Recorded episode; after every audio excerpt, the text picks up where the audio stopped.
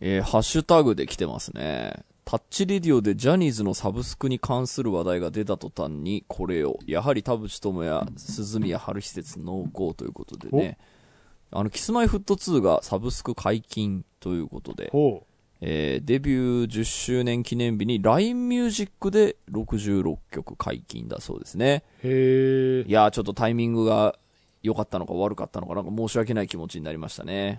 ちょ、ちょっと恥ずかしい気持ちにもなりましたね、なんか。あ、まあまあ、でもいろいろね、動いている途中っていう感じも、まあ、あ、本当だ。ちょっと記事ね、今読んでますけど、LINE ミュージックで期間限定の配信となる。うんややこしいですね。まあだから、うん。試行錯誤のまだと、うんその途中という感じもあるかなと。うーん。なんか、LINE ミュージックってことは多分 TikTok 狙いな気もするんですよね。うんえっ、と、TikTok で使ってもらえるようにみたいな。まあ、それで、サブスク解禁してどんだけ利益増えるんでしょうみたいなのを多分、本当慎重に石橋叩きながらやってる最中なんですかね。うんこれ期間限定なんだって、なるほどね。意味あるのかな？まあ いいや。まあいいや。まあで、も、あの、期間を限定することによって、その瞬間にこう、なんていうの、濃度が、こう、うんなんていうの、その話題になる濃度が凝縮するっていうのはあるよね。まあそうね。なんか、いつでも食えるうん。定番メニューじゃなくて、その、いついつまでしか食べれないから行くみたいなのあるじゃん。うんだから、あれですかね、それをじゃあ TikTok で使ってみたいな感じになるのかな？なんだろうな。まあ、ということで僕が言うと世の中が動くだそうなので、引き続きいろいろ言ってった方がいいのかな？予言。でもなんか、あれですよね。うん逆に行かない？その、逆に行くってあ逆とどう？のと、えーっと、そのサブスクを解禁しないのは、その会社的な事情があって、これはこれでファンファーストですよって言ったら、はい。逆のことが起きるっていう。はいはいはいはい。なんかそれ俺一番ダサい人みたいじゃない？なんか。えっ、と。言ったことと逆のことが起きてるわけでしょ世の中で。えっ、とね、いや、うんこれハイコンテクストの話だな。えっ、と、はいはい鈴宮春日も本当はああ、そっか。異世界とかを望んでるんだけど、うん。えっ、と、それを、そうなると宇宙がめちゃくちゃになるからっつって、周りがみんな止めてんだよ。で か、えっと、夢の中でしか、その、脅威に、あ、あの、脅威に直面できないんだよ。周りが一生懸命、その、現実がおかしくならないように止めてるから。じゃあ 今、ややこしいこと言ってい。ややこしいことになってるね。まあ、いっか。ということで、はいまあいいですはいね、今のうちに LINE ミュージックでたくさん聞いてくださいね。はいということで、今週も始めます。はい、田代智和と。田淵智也のタッチレディオ。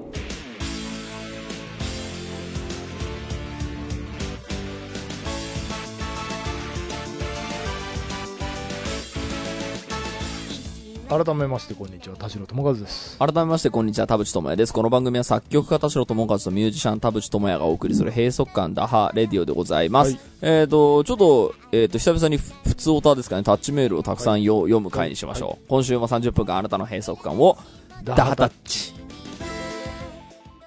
田代智和と。田淵智也のタッチレディオえーラジオネームパンダです。田代さん、田淵さん、デラさん、ダハタッチ。ダハタッチ。チ。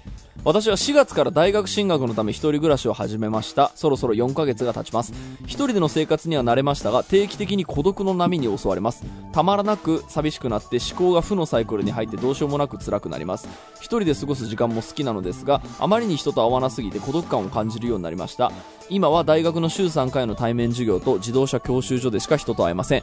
教習もそろそろ終わりに近づいていて大学も夏休みに入るのでいよいよ人と会う機会がなくなります。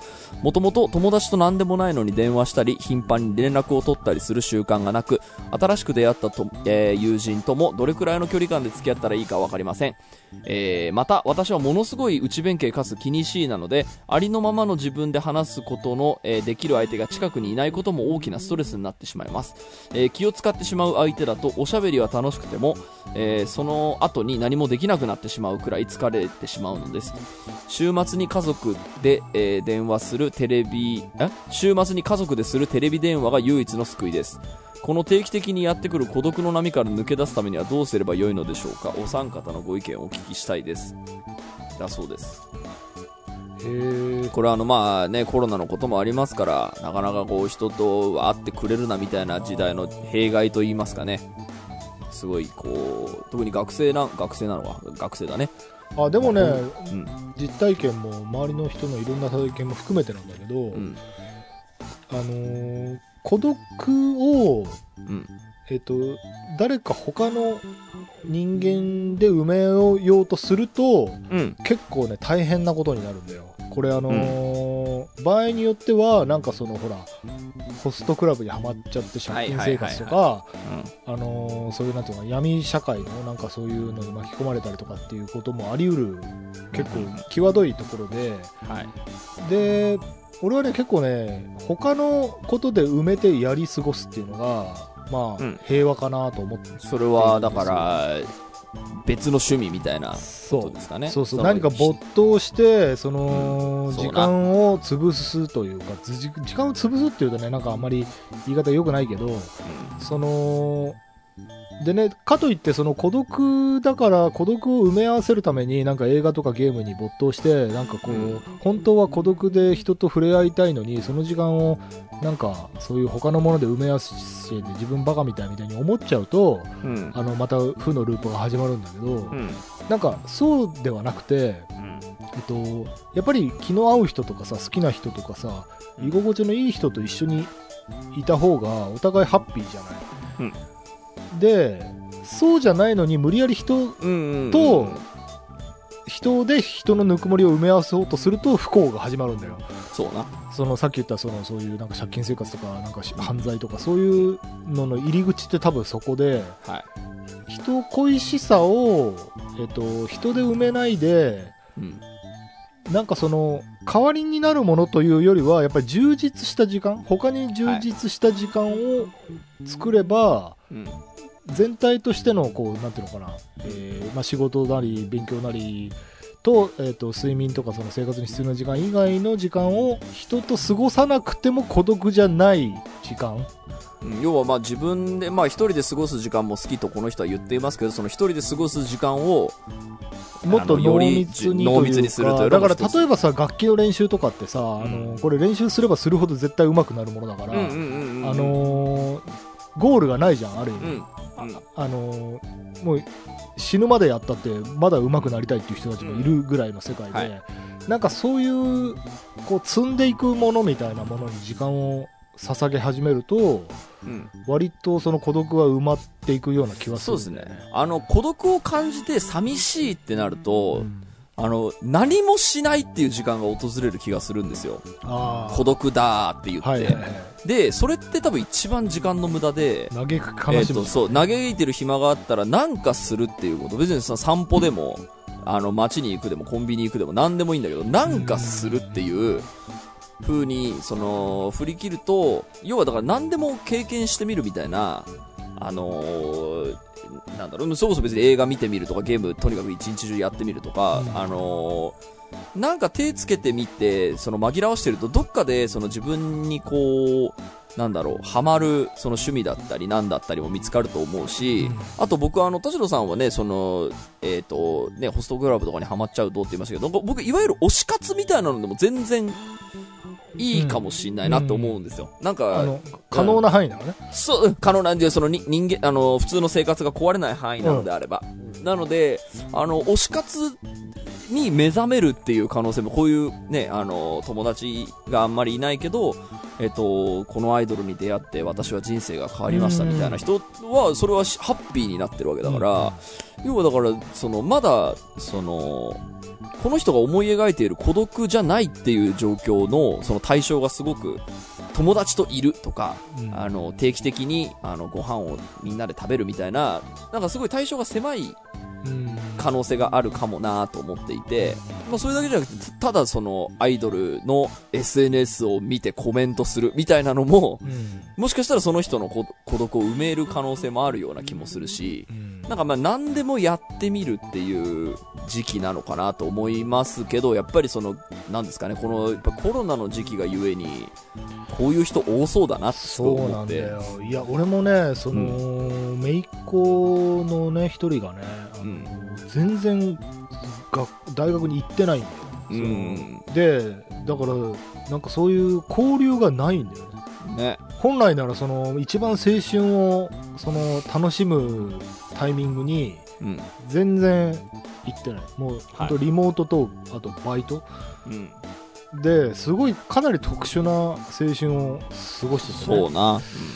でもそれはそれでかわいそうなんだけどでもねそれでもねやっぱねうまいことやってる。なんか、うん。そのうまいことやってるっていうのはこうちょっとうまく説明ができないんだけど僕プライベートの話だからうまく説明できないんだけどそのえっとね孤独にならないよううん。にうん、うん、うん。うまくコントロールしてる。そのだからやっぱりやることを増やしてる。のはい。でその俺ね何かを憂う時間ってやっぱり暇なんだよ、うん。暇だから憂う時間があるんだよ、で忙しくするっていうのがやっぱいいと思う、その何でもいいから。その楽器の練習でもいいけどなんかやるね。ダブルワークでももう何でもいいから、そうね。なんかやったらもうそんなこと考える暇なくなるからうん。で忙しくなると孤独じゃなくなるから、うん、うん。そうね。うん何かで埋めるっていうね。何かで埋めるとりあえず何かやってみるっていうのはいいかもしれないね。でしかも仕事とかバイトとかってお金になるなりスキルになるなりなんか免許っていうかなんかその技術なり何か習得したり何かになるからああ、確かにバイトに明け暮れるってのもいいね。そうなんかね家で孤独に泣いてるぐらいなら、いはいなんかしたら絶対何かになるからそうだの方が前向きだと思う、よし。じゃあそれでいこう。はい、次行きます。タッチネーム、ゆきっくです。田代さん、田淵さん、デラさん、ダハタチ。ダハタチ最近同じ趣味を持つ友人に負けていると感じてしまいます。私はお酒を飲むことが好きで、特にクラフトビールについては人よりも多く飲んでいる自信がありました。しかし、ある友人が私のクラフトビールに対する自信を破壊してきます。その友人は私がインスタで見つけ飲みたいと思っていた、えーブルワリーのビールをほぼ必ずと言っていいほど私より先に飲んでいます。また、新作が出るたびに争奪戦が起こるようなブルワリーがあるのですが、友人はさ酒屋につてがあるようで、その新作を必ず手に入れています。そして、グー、グラウラーというビール用のタンブラーがあるのですが、それもすでに手にしているようで、トレンドへの追従も抜かりありません。クラフトビールでの負けを認め、お酒のジャンルを変えてみようとしましたが、ワイン、日本酒ではすでにコアなファンが多く、クラフトジンは単価が高かったために継続することができています。趣味は勝負でなく自分なりの楽しみ方をすればいいという意見も十分理解できますし自分でも慰めとしてそういうそうした考えを取り入れてきましたが好きなものの中では自分が一番でいたいという考えが強くどうしても負けていると感じてしまいますタッチレディオのお三方はどうお考えになりますか？えっ、とおわまだお若いのかしら？ですかね、まあ、クラフト20代ぐらいかな。ってるからね。うん、まあ未成年ではないよね。うん。いや俺はねもうこれはね俺だったらっていうのはもう答えはある、はいそれ先聞いてもいいですそかれいやいやいいっすよ俺だ俺だったらもうこれはあれ俺の子供時代で言うとファミコンソフト全部持ってる金持ちの友達っていうのと一緒ではい乗っかった方が絶対楽しいあはい。僕も今ね、あの、僕は、あの、負けを認めるっていうあのことを。あそうだ勝ち負けじゃなくてもうその人がだってすごいリソースなんだよこれ、ねあのーなんだろうなうん。自分が持ってない、うん。えっと何かを持ってるんだよ、うん。そうね。その石油王みたいなもんだようん。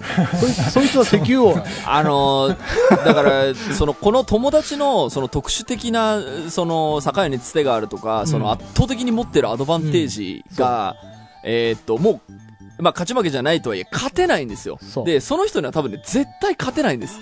あのだから勝ち負けじゃなくて、石油王、うん石油王が友達で面白いと思った方が絶対得、そう。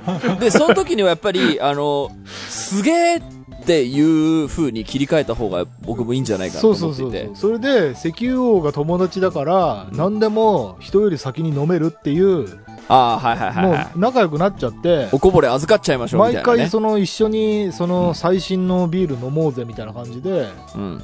楽しんで行くのが俺はいい気がするなどうでしょう、その、やっぱり自分が一番でいたい、私が誰よりもクラフトビールを知ってたいんだという、まあ自信が、えー、欲しい。まあ今んとこね、あの、あるとして。あのねそれはうん他の人に対してできるそう、そうなの。別のコミュニティならトップなんですよ。そう石油王と競う必要はない、そうそうそうそうそう。いや、わかりますよ。僕もだから他のコミュニティなら多分トップになれるんですよ。そうで、その何々ちゃんってめちゃめちゃクラフトビール詳しいね、みたいなこと言われて、いや、でもね、俺の友達もっと詳しいやついいんすよ。あいつはすげえんすよ、みたいな、あそうそうそうあの、それで全然、あの、生きれるような気はしていてうん、他のチーム、あ他のチームではトップになれるのそうで、だからもう一個コミュニティ持って、そっちで、えっと、もてはやされて、でもその時にまあ謙虚に、いや、俺でもね、俺はナンバーワンじゃないんだよ、ナンバーツーなんだよ。そうそうそう。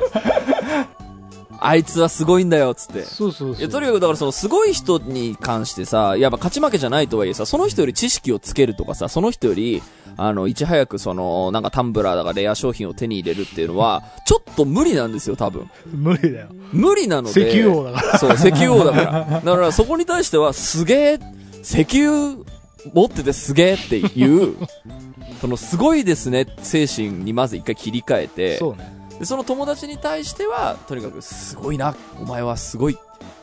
で、えっ、と、その中で折り合いをつけるようにまずする。で、まあ、もしその自信が欲しいとか全能感が欲しいのであれば他のコミュニティでトップに立つ。だからその日本酒とか別にジンとかに行かなくていいんですよ。クラフトビールで全然いい。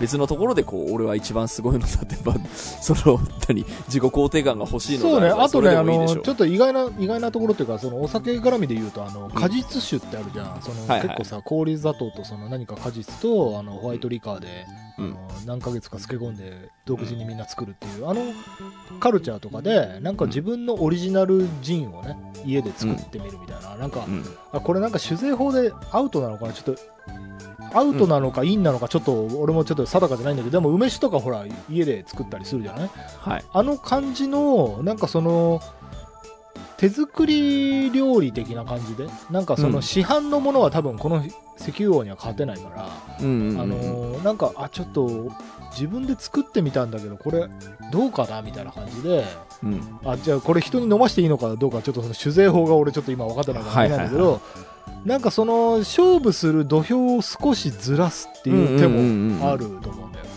そう。だから同じ土俵でやろうとしても多分無理なんですよ。そうねの、追いつけないし、勝てないし、まあ、勝ち負けじゃないにせよ。うん多分無理なんですよ。で、だからそこに、かける時間よりかは、そのずらしたりう、んね、別のことで自己肯定感を得るそうね。風に切り替えるしかないんですよ。もうそれはもう多分確定事項なんですよ。僕もそんな気がします。ということで、いいですかね。次行きましょう。はい。俺今日なんかすごいスムーズだな。いいよ。タッチネームおなすです。はいえー、田代さん、田淵さん、デラさん、ダハタチ。ダハタチ働く人たちにとって永遠の課題とも思える仕事と恋愛について相談させてください。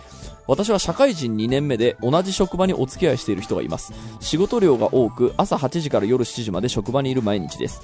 彼はそんな働き方を、そんな働き方をしている私を心配してくれます。なのですが、その心配の裏に、なんでそんなに働くの？プライベートにもっと時間をとってという気持ちがあるようでした。頑張らなくていいよりも頑張ってるねという言葉が欲しかった私はショックを受けてしまいました。確かに異常な働き方かもしれませんし、私も長時間労働を良しとしているわけではありません。仕事が楽しいのです。それに私はまだ2年目、がむしゃらに仕事をしなきゃいけない時期があるとしたら今だと思います。とはいうものの、今の私は恋愛の優先順位が仕事の次になってしまっています。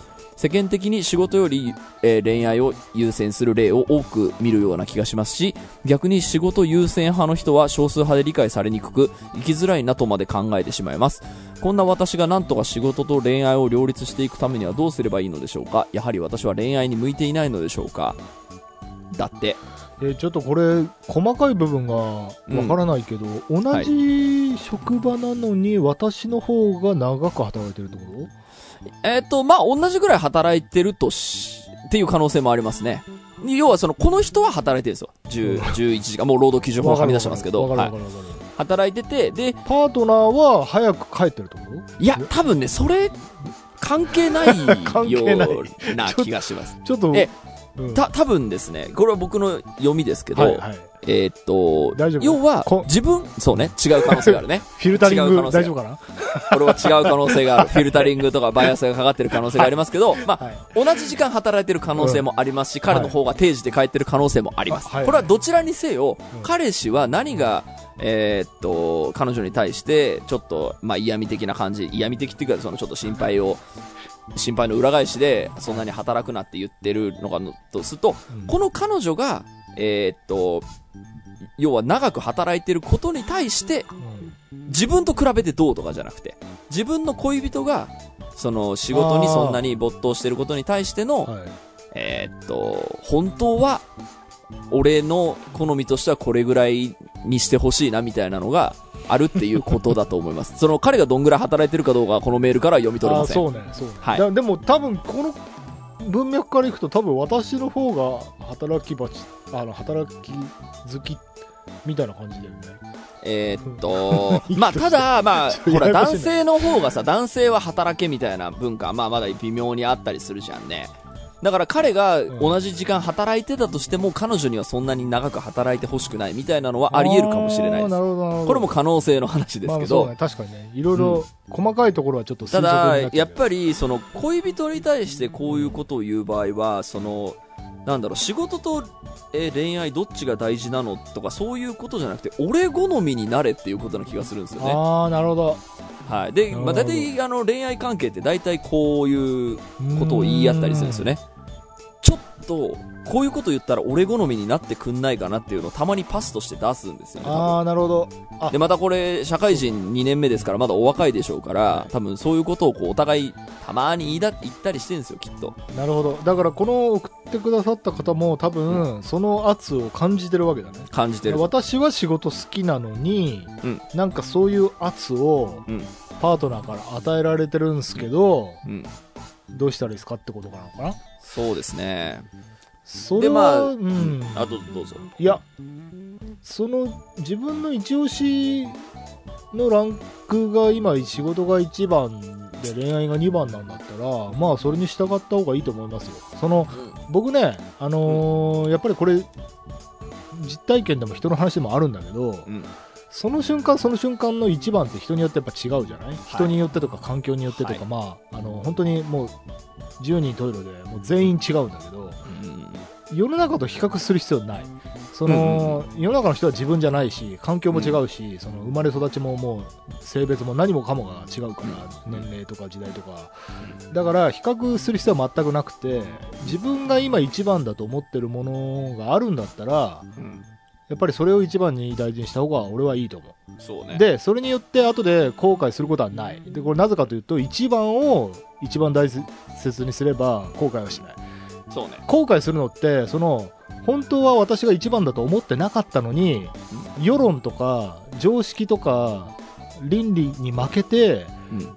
私は一番だと思ってないものを人の基準で一番だと言われてるものを仕方なく一番にしたら後悔する、うんうんそうね。そうなんかやっぱそのさ、仕事を優先する、えー人よりさ、その、家族との時間を優先する方が美しく見える風潮あるじゃないですか。そうだからそれその世論とか倫理そう、そう、観とかでしょ？バイアスがで、多分、この人がな、なんでかそういうバイアスがかかってるような気がするんですよね。そのうん、うんうん世の中ってやっぱ恋愛を大事にする人が大多数じゃないですかっていうと、多分そんなことだかはなくて。らやっぱりだからそう空気読,、うん読むところもあるんだろうねそうね。常識多分だからその仕事を大事にしたがゆえに何かその彼氏に振られたとか、うんあと何かあの大きな転換点があったみたいな人は、多分そんなにエピソードとして世の中に出さないっていう気もするんですよね。はいはいはいはい。なんかそれで言うと、この人が見ている情、あの、見ている情報としてはやっぱり、えーっと、なんだろう、えー、例えば社会人3年目で結婚したわとか、なんかそういうその恋愛を取ったとか、その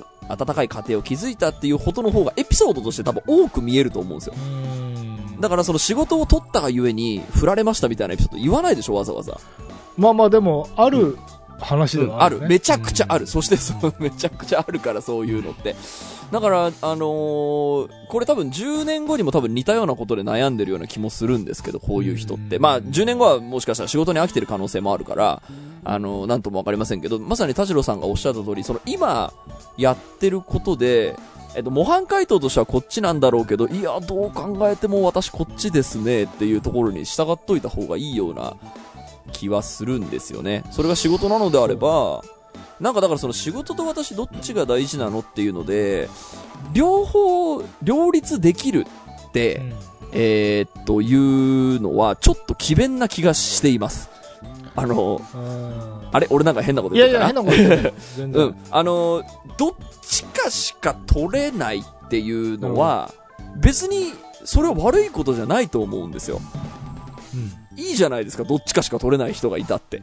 もちろんもちろん、うん。だからそのうんで、その両立できるんだっていう人とはいえ、その人は何かをその、えー妥協している可能性だってもちろんあるし、それは人それぞれじゃないですか。どの、えっ、と、ライフワークバランスが自分にとっていいのかっていうのは、それ人それぞれ全然違うわけだから、なんか世の中的には両立できるっていう方がいいかもしんないけど、いやでも私は仕事だなっていう人がいても全然僕いいと思うんですよね。そうなんだよね。あのだからね自分がこういう人間であるっていうことを宣言できるかどうかかなっていう気が今しました、はい。でそのうん、そうことわざでもねたそのなんかほら二頭ものは一頭も得ずっていうことわざと一石二鳥ってことわざがことわざっていうかまあ四字熟語。なんかまああるじゃないですか。でそのま、真逆なんだけどこれ向き不向きとかあって、そのえっ、とねそれが可能な時があるんだよ。可能な時もあるんだけど可能じゃない不可能な時もあって、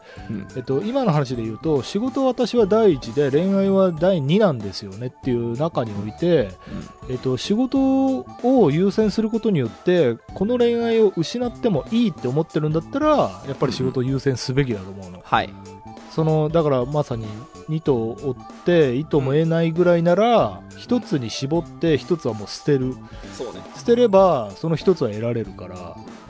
で仕事で得られるものっていろいろ給料とかスキルとかいろんなキャリアとかいろんなものがあるからあの十分もちろん恋愛で得られるものもあるよ。その恋愛から学ぶものもたくさんあるだろうし、うん。でも優先順位が低いんだったらまあそれはなんていうのかな犠牲になってもというか捨てても仕方ないかなという気はするんだよ、なんかあの仕事と僕どっちが大事なのって聞かれてうん仕事ですねっていうのって多分世の中的に絶対言っちゃいけないことじゃないですか まああの模範解答時点的に。まあだからサイコパスだと思うよね多分。そう。なんだけど事実としてそうである可能性は僕あると思っていてうんうんそういう仕事と僕とどっちが大事なんだってこの人がまあ言われたとしていやどっちかとかじゃないんだと。両方大事にするからごめんねごめんねって多分えっ、となったとしてえっ、と結果それでえっ、となんだろうえー要はそこでこう、うんまだマッチングの話にしてしまうとちょっとすぐ、すぐマッチングの話にしちゃうなと思ってるんで、違う言葉で例えたいなと思ってるんですけど、やっぱその仕事の方が大事だよって言えなくないですか？なんか。その恋人にそういうこと言われた時に。仕事と私どっちが大事なのって言われた時でにさ。も多分あのーあれだよねこの感じからいくと20代まだうん前半か半ばかそんくらいなんだよね、うん。いや全然あると思うよその、10代から20代の恋愛なんて、そんなもんでしょなんか。比較対象が少なすぎて。何かと何かを比較しがちなうん。世代じゃないですかそうですね。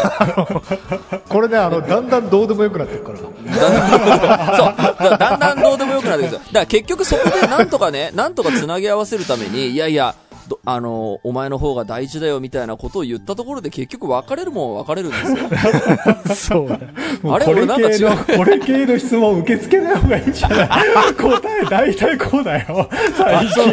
いやでもね。僕らが大人になりすぎかなそうもしかして。若い人の悩あみ、特に恋愛系は全部こんな感じになってるよ。そうなんだよな。もうちょっとね。田淵君ももう20代じゃないしね。そうそうだ。いや、そうでも、そうね、全部いい思い出になるよみたいな話になってるもん、若い時はそうみたいなのは確かに。だからこのなんだろうかなその本当にその瞬間の痛みを味わってる人に僕らはより添えなくなってきてるかもしれないそうね。あ、でも、でも、それで、あの、確かに仕事が全てじゃないと思いますよ、人生。そうねあの、仕事が今ね、楽しいって言って、それは社会人2年目だから楽しいでしょうけど、どっかで燃え尽きますよ、そりゃ。そどっかで燃え尽きた時に、あの、早く結婚しておけばよかったなっていうことも多分あるでしょうし、今じゃあ、えっ、と、まあ、彼氏に、すごい大好きな彼氏にこういうことを言われているので、うん、どっちか選ばなきゃいけないんだったら彼氏を選ぼうかしらと思って、彼氏と結婚しても、あの、おなんでその仕事と、えっ、と、恋愛のバランスを整えていったとしても、それはそれで絶対幸せな人生は勝ち取れる気がするんですよね。うん結局、だからその、状況に対して自分がどう考えて選ぶかみたいなこと、バランスを自分で作っていくかみたいなことを、えーっと、なんかその二二極論で、その、考えると、多分、回答は出てこないんですよ。その要するに自分が考えて出した結論とか、うんその自分が決めた、うん。えっと、選択っていうことが大事なんだよ、うんうんうん。そのそうでなくその世の中ってこうじゃないですかってその仕事より恋愛を優先するじゃないですかみたいな、うんうんうんそっちの価値観に、うんえっと、自分はそっちの価値観じゃない人間なのに、うん。えっと、普通の人はこう選択するんだ。で、うん私は自分の選択に自信がないから、じゃあ普通の人の選択に委ねようっつって、うんその自信も、なんていうのかな、あ、はいはい。覚悟もないのに、うんその世の、えっと、感覚にうんうん従おうとして選択すると失敗する。あ、そうそうそそうね。の失敗するっていうか、えっと、成功するかもしれないけど、失敗した時に、あ、私自分で決断しなかったのに、うん選択もしなかったのに、世の中の選択に寄り添ったことで失敗しちゃったっつって自分の人生の責任を人のせいにするようになるから、はいはいはいはいはい、そうね。そう。で、これあのーちょっともっと大きい話で言うと、あのー LGBT 文脈で言うと、自分が何セクシャルか分からなかったっていう青春時代を過ごしてる人がすごくたくさんいるんだよ。クエスチョンでね。、そう。で、それなのに、その時に、その、世の、世の中の人たちはこうですよねって、その、うんうんあの、30歳ぐらいになったら、男女で結婚して子供を産みますよね、みたいな、それに従おうとすると、うん。苦労するわけじゃん？はいはいはいはい。本当はそうじゃん後悔するよね。そうそう、本当はそうじゃない人たちが無理やり世の中に合わせようとするわけだから。うんうんうんだけど、本当に自分それでいいんですかっていうところを、やっぱり自分の心に問い直さないと、うん。うん。世に流されただけの人になるそうね。から、うんそれは、えっとね、一番損なんだよ。最終的に、あの、例えば、私あの時世の中の、えっと、世論に流されてそうし選択しちゃったわって居酒屋とかで愚痴入った時に、うんでもそれ君が決めたんでしょって言われるから。うん。はい。で、その時に多分、うんって言えない。うん。あ、いや、私決めてないなって、多分世の中に流されてそれ選んじゃっただけだなっつって、すごいもういつまでもその、自分の選択に自信のないままの中年になっていくから、それならもう決意を持って、うん。あの、自分の立場を取った方がそうね。いいと思う。ちょっと、もう一度このメールを読みながら一個一個この人、こうやっていきましょう。まず、まず、朝8時から夜7時まで職場にいるっていうのは、これはあの、労働環境的にダメなので、えーっと、これは会社が間違ってる可能性があります。はいもうもうダメだ。はいうんそれが仕事が楽しいですっていうのは、あの、自分の心を壊す可能性があるので、そこは分かっといた方がいい。はいあの、今のうちに。その、それが当たり前とか仕事が楽しいイコール、えっ、と、11時間働いても OK っていうのは、残業代超出てんならまた。うんそう、残業代とか出てるんだったら、会社が間違ってる可能性もあるので、ここがまず少し危険です。えーっと、えーっと、だから彼が心配するっていうのは、あの、とても正論だとコンプラ思います。的な話。コンプラ的な話で。あでもそなので、ストックホルム症候群かもしれないよね。危険な状況はいはいをうんあの与えることにだんだんこう自分が慣れていっちゃうっていうはいはいはい。だから、そこを一回疑うのはありかもしれない、ね。疑うのもありかもしれない。でえっ、と、プライベートにもっと時間を取っていってのも、これは正論な可能性がありますね。プライベートに時間を取った方がいいです。人生を豊かになる。えっと、異常な働き方かもしれませんし、えーだけど仕事が楽しいのです。で、私はまだ2年目、がむしゃらに仕事をしなければいけない時期があるとしたら今だと思います。これはね、僕違う可能性があると思っていて。確かに。仕事が、仕 事が楽しくてしょうがなくなってくるのは多分30なので。そうそうそうそう。なるほど。あのね、そうそうは、入って2年目うで、んそんな楽しいはずないよな。そんなことない、あの、必ずしも、そういうことではないような気がすいや、るのわかんないよ。で。でもこれも上から目線かもしれないよ。そうだね。のいや、もちろんそう。あいやの、まあ業界によるでしょうけど、うん2年目がそんなにいい仕事をさせてもらってるはずはないよねっていう。うんだからこの、がその汗水流すところが、価値を、重きを置くブラッうんクの洗脳に合ってる可能性うんは、可能性もありますそれがなんかよく感じてしまってる時点で確かにね。そう、だからその2年目ががむしゃらに仕事しなきゃいけない時期なのかっていうと、これは必ずしもそうじゃないと思います。あの、がむしゃらに仕事した方が楽しいっていう時期は別にう んそうそう10年後にも訪れるでしょうからえー、次。えっと、今の私は恋愛の優先順位が仕事の次になってしまっています。まあこれは事実だからいいんじゃないですかね。で、世間的には仕事より恋愛を優先する例を多く見るような気がします。これは多分バイアスだと思います。これはバイアスだね。あの、多分仕事を優先して、なんか、えー、っていうのを公言してしまうと、た、叩かれるし、ていあの、悪口言われるし。そうだよね。だからちょっと今一個戻るうん、と、戻ろ仕事よりも好きじゃないってことだよね。そうね。いや、だからそう、そうね。そうそう。多分そこに、はい。そこに僕たちは多分最初言ってたんですよ。こんなもん大丈夫かな？すご20、い残酷な分析20代の恋愛なんだからそんなもん仕事を取ったら仕事を取ったって いいだろうですよこれ。そう、激詰めだよ。いや、だからまあ仕事ほど好きじゃない人と付き合ってるってこと、で、あの、仕事優先派の人は少数派で理解されにくくっていうのは、これはこの人のいるコミュニティが多分そうっていうだけなので、ああそうだね。うん、だからそのコミュニティでやっぱその話はしなくていいでしょうし、てか、だから多分そういう、何？えっ、と、同調圧力があるようなところで、うんいや、仕事の方が大事なんだよねっていうことを、多分みんな言わないと思うんですよね。特にこの女性のコミュニティだまあどうだろう、男女はあんま関係ないか。うん。うんそうねまあまあマまあッチョマッチョだもんね業界とかじゅギャンその何にも分かんないから、ちょっとこれ、あの、うんそうね。またで推測で語ってると、そう後でおお叱り最が来るかも後し、れない。えーこんな私がなんとか仕事と恋愛を両立していくためにはどうすればいいのでしょうか？れ両立はしたいってことだね私は恋愛に向いてないのでしょうか？これでも、すすげえ、この後に及んで俺、ちょっとまたほじくり返していいかな。これあのさ、仕事っていう概念が、まず何を指してるのかっていうことね。その、うん、やりがいとかさ、お金、その生活費とかさ、そのう、ん。ことと、恋愛もね、そのうん、なんかほら、結婚とかをそういうゴールに見据えるものなのか、なんかその、その場の、楽しいね。そう一期一会でもいいからパートナーがいいるとか、うん。そのなんかその今一瞬ステディがいるとかそのちょっと仕事っていうワードと恋愛っていうワードがなんか今この方の中でも何か固定された何か価値観があるような気がするんだけどでもその40代からにするとその言葉にもすごく多重な意味があって、それは両立とかなんか分断とかじゃなく、ん。いろんな選択肢があるんじゃないかなという気がするんですよ。確かにね。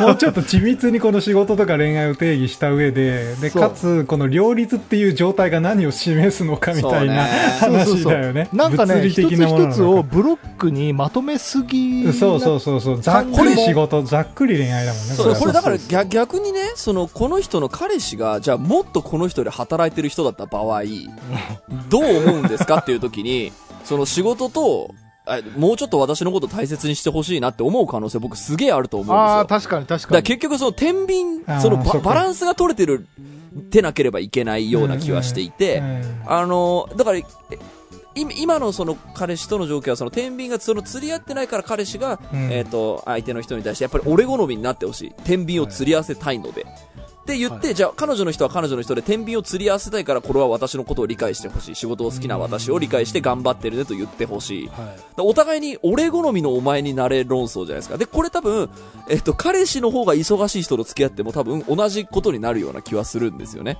同じことっていうか、だからその、議論の、えっとう価値観が同じになるってことだよね。その、だから今は多分、彼氏の方があまり働きたくなくて、うんえっと、かの、その、あれ？これはジェンダーは合ってんだよね。合ってると思います。ちょっと私と言ってるので、あ、わちょっと待って、あ、彼、え大丈夫です。あの、だ女性だと思います。まあ。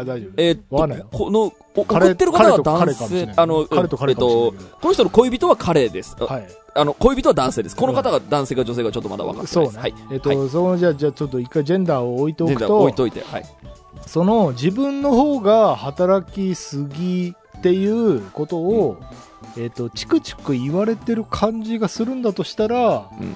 そのさっき田淵君が例に挙げたそのもしじゃあそのパートナーの方がめちゃ働き者で、私寂しくないんですかっていうことだよね。そうですね。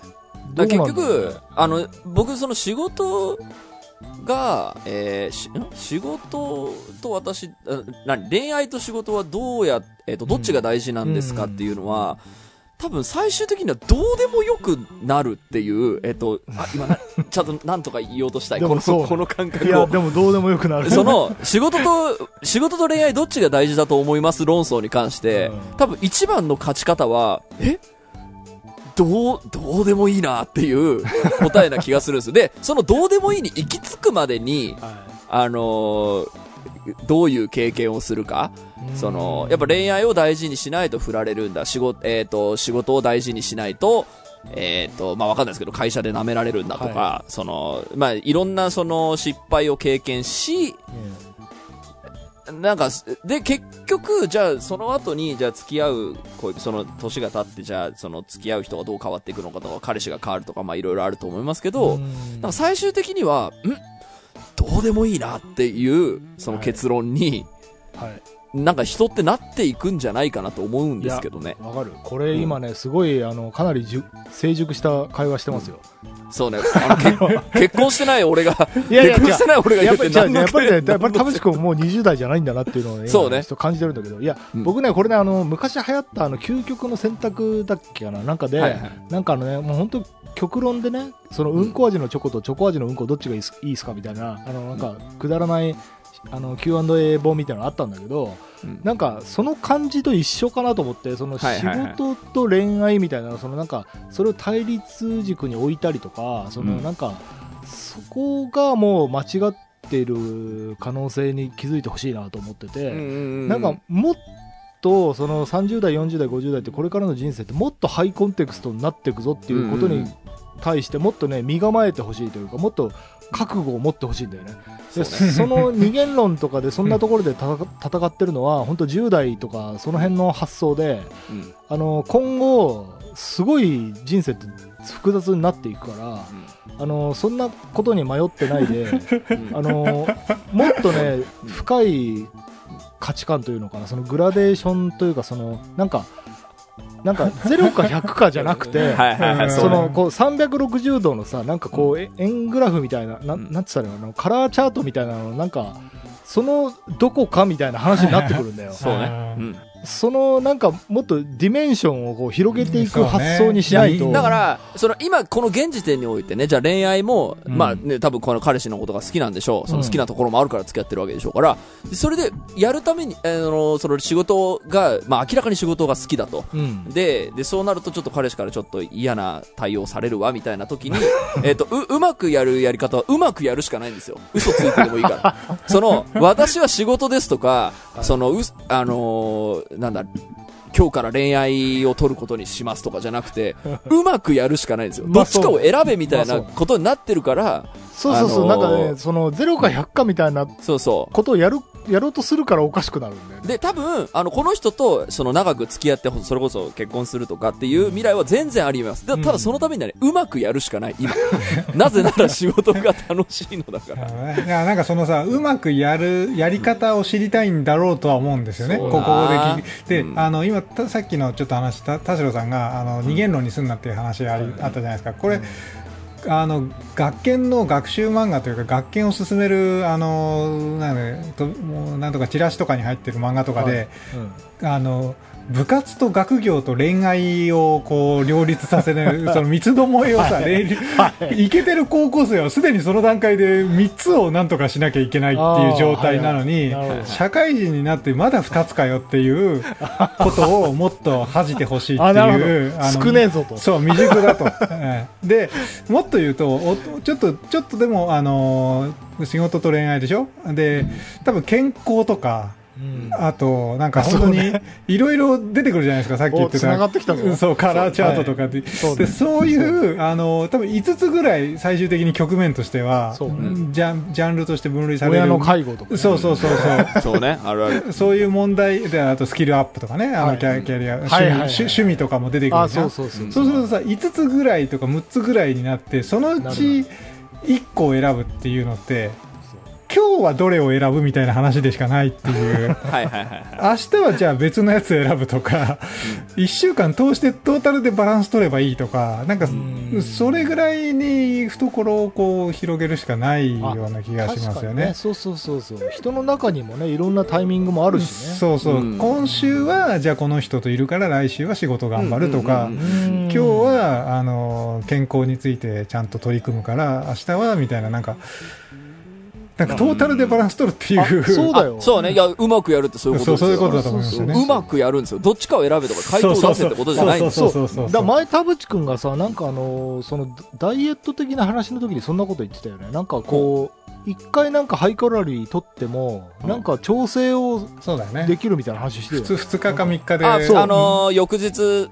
あのーたカロリーを抑えればトータルで、3あそうそうそうそう。日間のトータルでみたいなやつね。そう。ね。多分ねうん。そういう感じに近いかもしれない。だから、その、なんだろう、その休日ぐらいはその彼氏と一緒にいるとか、なんかうん。わかんないですけど、なんなんかうまくやるやり方が、えっ、と、もしあるとして、それを取るのがやぶさかでないのであれば、仕事を頑張りながらそれをやんなはれっていうことな気が。そうね、だから本当に好きならね。そう。だから仕事を頑張らなくなるってことはやめてほしいのが一個と、うんえっ、と、その、会社が危なそうなのであれば早く気づいてほしいっていうのも、もうまたこれまた一つですねあの、。沈没船で一緒に沈没してほしくないしね。そうですね。ここはちょっとやや気になるところですね。であと、朝オンとオフをね、そのね、ゴージャスにするっていう手もあるよ。その、仕事で働いた分、その、うんじゃあ、その、ね、幸せな時間を、めちゃくちゃ大爆発のイベントにするみたいなね。うその、ん、週そうね。1の、例えばデートを、うん。もう、普通の人の倍ぐらい、その、なんかうん、頑張っちゃうみたいな、そういうや、あり、そのいろんなやり方があるから、これ本当10人トイレで本当に何が正解かじゃないから、そうね。でそのよ世論と比べてると、うん。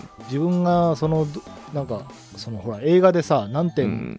何ポイントのものを私は何何ポイントだみたいな話と一緒でさ、うん。その世論とね比べがちだけど今その、うん。オンラインの時代に。だけど、はい。まあ、やっぱ自分の価値観はこれだみたいなものをねちょっと一個うんちゃんと大事にしてもいいんじゃないかなとそうね。思います。はい。ということで。はい、ありがとうございましたありがとうござい。ました。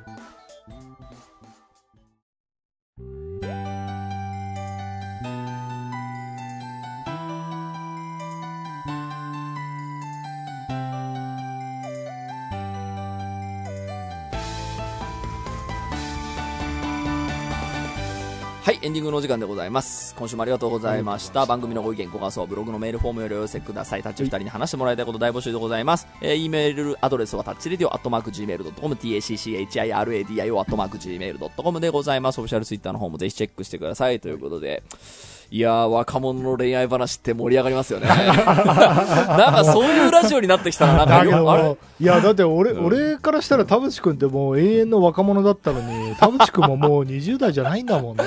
そう、30代になるとなんかこう。最近知ったな。でもこれさ、やっぱ自分が、あの、意味嫌っていた老害になっている可能性もあるよね。いやいや、だから、こ大れ、人になればわかるよみたいなさある種、その修うん修練の場というか、あの、うん。あれですよ、そういうなんか修行の場みたいなところもあって、この時々知ったを、知ったというか、なんだろう、新しい血もね、そうね感じられるっていうのが、これ僕らがやってきたこれのなんかいいそうねところだと思いますよ。うん。いや、だからその、若者の相談に対して君も大人になったらわかるよみたいなのはちょっと今後禁止にしましょう。それはそれはダメだよ。そう。れはそうそう そうだね。そうだね。え、でもね、恋愛の相談楽しいよ、これ。けどでもそれぐらい頑張んなきゃいけないね。でしかもね、その瞬間はね、絶対本当にひどい、大変なんだと思うんだよ。そうね。うん。だから、うんこれはね、難しいんだけど、でも映画的に言うと、ちょっとまた映画の話に戻るけど、あの、うんほら、スタンドバイミーとかがね、うんあの、スティーブン・キングの原作で、あの、うんまあ、よく青春、これ、ジュブナイル、あの、女の子はもしかしたら共感できないかもしれないけど、男の子の、あの物語なんだけど、あと、グーニーズとかね、あのそのクラシック映画なんだけど、その、そのリアルタイムの子が見たらヒリヒリするし、うん。大人になってから見ると、うんこんな青春あったなみたいな、仮想青春みたいなものを振り返られるみたいな、多分ね、その物語のコンテクストもあるような気はしてて、なんか普遍的な青春の、えっと悩みみたいなものは、うん。ずっと普遍的にある気はする。はいはいはいはい。アップデート、もちろん僕らもアップデートしていかなきゃいけないんだけど、うんでも、なんかその、共通する物語はうん、あるような気はする。そうね。ちょっとこれからもうちょっと若者の悩みに真剣にちゃんと立場が自分たちをちゃんとアップデートしていきましょう。そうですね。はいメールをお待ちしております。はい今週はここまでです。はい。お相手は田代智和と、田淵智也でした。また来週